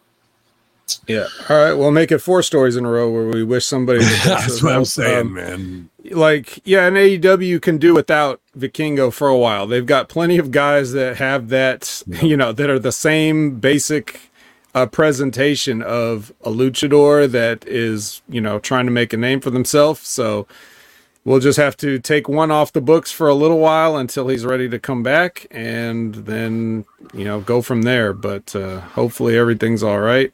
Not really much to add there Yeah, couldn't, couldn't our- possibly it could be a, a any of those things that you laid out could have been a cause could have been combinations of causes you know we, we don't know still could have been a work although i don't see where the It's money is in it Mexico. In Mexico, it could be 111 degrees that day. Fucking, you know, heat Yep. stroke, any of that stuff. Um, our final story of the day this was interesting because I know you're uh, one of our resident uh, New Japan experts, right. Japanese. along with Michael Jargo. Uh, but Asuka says Stardom is an organization that was created to defeat me. Uh, WWE star Asuka has hit it hit out at Japanese women promotion Stardom over a series of tweets where she stated that the promotion was created to defeat and destroy her. The WWE SmackDown star launched a scathing attack on Stardom on Twitter, citing that a former editor in chief of Pro Wrestling Weekly has revealed in the past that the promotion disliked her. She said, Stardom, oh, of course, there's some stupid pop up, is an organization created to personally destroy me, but they failed to defeat me. I don't know what happened to them because after that, because I came to America, said the WWE, former WWE Women's Champ. Uh, she sounded off that not just Stardom, but also highlighted how the Japanese media was unfair towards her during her time in Japan. Asuka says the Japanese media tried to bring her down and she had to fight them all by herself. Uh, she takes credit. She, uh, the Japanese star, also credited the likes of Triple H, Charlotte Flair, and Becky Lynch for being by her side, calling them her comrade in arms. She's concluded that saying the attacks on her were made before she moved to the U.S. and that Stardom is now a different organization, but she expressed concern for the two promo stars, Sayuri and uh, Mina Shirakawa. Nailed it. Mhm. Um, yeah, man, and I've been watching. I'm a I'm a mark for uh the Kana Chan channel because Sure. no matter how crazy, and nobody's ready for Asuka and Baka and everything is. She's so reserved, so ASMR, and just wants to play her video games and eat delicious food. Uh, that's oishi. That means delicious in yes it Japanese. does Uh, and uh, I enjoy that. And now she's building this huge uh, three story house for herself that's an arcade. And I'm just going to myself, like, I'm glad she's got it like that. I'm like, she likes video games. But I think about Stevie's lessons of minimalism and, you know, the things you own end up owning you. And you work so hard for all these, you take all these bumps and now you're going to spend it on a house and crazy video games. It's just a private thing for you to kind of stay away from the public and, and play those all day. I mean, if that's what she's uh, her life and gives her joy, then I'm not anybody to tell you what to do with your money after you took the bumps for it. But I fear for somebody spending that amount who's doing all that. And then where's she going to be at 55, 60 years old, bro? Trying to hawk those fucking video games to somebody and hopefully they'll buy them for 10% of what she paid on them, you know, or maybe not when you could have been sitting on a nest egg that would have taken you, you know, and your family to the next level. Maybe she's got it like that, but uh, she's doing it in Japan back home. And if they hate you there, the Yakuza's got a fucking button on you. I might not feel too comfortable, uh, you know, doing that. Or the fact that's why she needs to build a place that she can just stay inside all day and not have to go out and deal with anybody's bullshit. Yeah, basically. All right, there's a lot of things here. Um, for the first and foremost thing, and from Stevie Richards, the analysis is never let the office know you're in debt or purchased anything. That's right. Um, but uh, yeah, I think I think you're right about she's probably does have it like that. I think she's been raking it in for the past 10 years that she's Mm-hmm. been in WWE pretty much. She came in around what 2014, 2015 or so. Mm-hmm. And it doesn't look like she's been as you can see from the Kana Chan uh, TV channel, she does not live an extravagant lifestyle.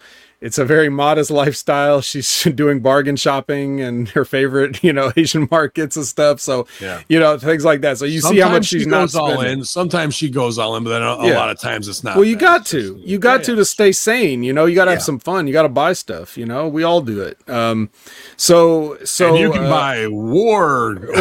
well, you can't buy Warframe, but you can sign up for free and play for free, and then you can buy There's your favorite characters and ships and everything else. yeah.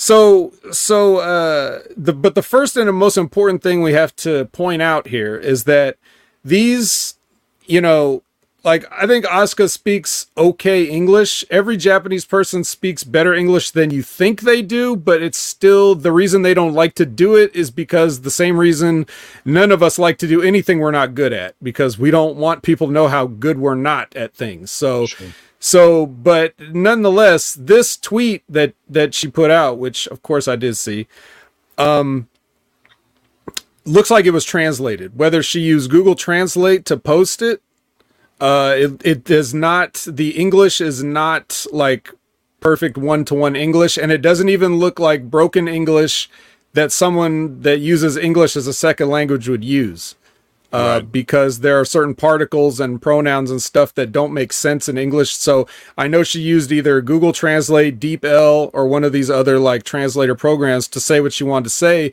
But that would explain why some of the things may not make total sense in or out of context, like Stardom was created to defeat me. First of all, no one talks like that, not even Japanese people. I do But- like to think about the Yakuza around a table with a light shine. We must defeat Asuka. right? Yeah, we must. Yeah, Yeah, that's bunch of so- guys, the 88 killers. Right. So I, I don't know the entire history of stardom, but I'm pretty sure they didn't just come out of nowhere just because they were mad at her. Uh, but I think what she's trying to say is that, you know, she had problems with that promotion, which may have made her decision to leave and get signed by the WWE that much easier. Right. I think that's ultimately the main point, And then the details of that, I'm not sure about. Um, and then what she's referring to saying that it's different now uh stardom was purchased in i think it was either last year or a couple years ago by Bushiroad which is like uh, a they're like one of these people that makes a game like warframe but instead of instead of a warframe like game it's one of those like collectible card games and some oh, other like of those like mobile yeah. games yeah yeah so so it's they're a mobile game slash toy company whatever they own new japan and they also own Stardom. So that's why you've seen more, you know, women's matches appearing on New Japan, whereas those ne- that never used to happen before. That'd be like a that'd be like having the WNBA do like a pregame before the you know the NBA. so so so um, that'd, that'd be like the NBA championships wanting to play in that in the WNBA on the pre-show before they do the main event. Uh, LeBron, LeBron. That's right.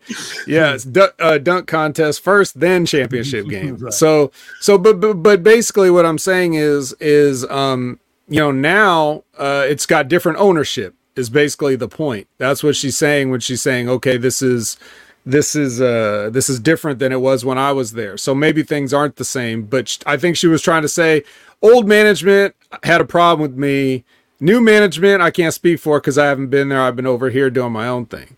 Eventually, if she's building an arcade fortress back home, which I'm sure that uh, you know, uh, even though Stevie is a fan of more minimalism these days, if she would rent him a floor, I'm sure he'd love to go check it out. have a good time. his video games surrounded by video games, you know. I mean, she might even have a piece of cardio equipment in there, you know, for when you need a break. So, so uh, yeah. Uh, so just email her uh, and then see what see what comes of Well, that. But I'm, I'm shocked too that she hasn't become the empress of video games culture there. You know what I Mhm. mean? And and you like you said, if it's Stardom and New Japan, we're talking about one crew. I don't care what you relabel your branding as. The funding is coming from uh, the 88 Killers, the Yakuza, bro. Well, sure. Well, they're they're the ones that have they they're the ones that run those protection rackets for those those toy companies, you know, that own everything, right? Like they so they're they're all figured in. Um, but uh, but but yeah. So basically, um, I don't know. Uh, let's say as far as the video game thing, she's had to do with video games before that. She was like a video games journalist too, like on the side when she was, you know, first starting out in wrestling. It's something to do with Microsoft in Japan because they have a presence there, though definitely not as much as here. Uh, but they were trying to get the Xbox, you know, out there to those people, and um, and I think and, Bill- and I think outdo Bill Gates- Nintendo and Sony. Bill Gates at Wrestle Kingdom versus uh, the Yakuza's Chosen One would be a great fucking. That would be a excellent draw. Like that'll really get the the New Japan World signups to go through the roof. Take that, Chris Jericho. But but yeah, so but but but these tweets are interesting. Now this also comes on the heels of, you know, uh Kairi's made some tweets lately about, you know, she's taking a break. You know, Okay. the rumors was that she was coming back to WWE, which may be true because if that was hmm. true, she wouldn't announce that. She would just show up, you know, or they may want her not to say anything. But she says things like suspended my activities and you know i'm going you know like I, I won't be i'll give you more information or whatever in the future. You know i'll finish up my dates you know these kind of things. So uh, dave meltzer was speculating on the fact that maybe the business wasn't as good in stardom as she hoped it would be when she went back. Right. like maybe they weren't you know she's not getting the payoffs she was she was expected to make. So um you know that could be that could have something to do with it.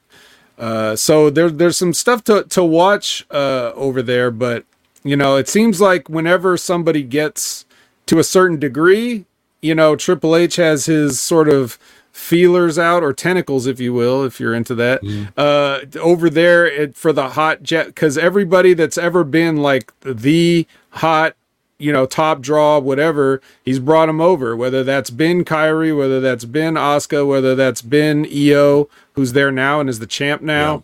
Like he's he keeps his eye he's gonna he's probably got his eye on people like Giulia. If he's smart he does or um, you know a couple other people like you mentioned with the Mina Shirakawa. Any of these people can come over and make an impact, and they can fill that spot that most American wrestling fans would just be like, "Well, here's the Japanese one."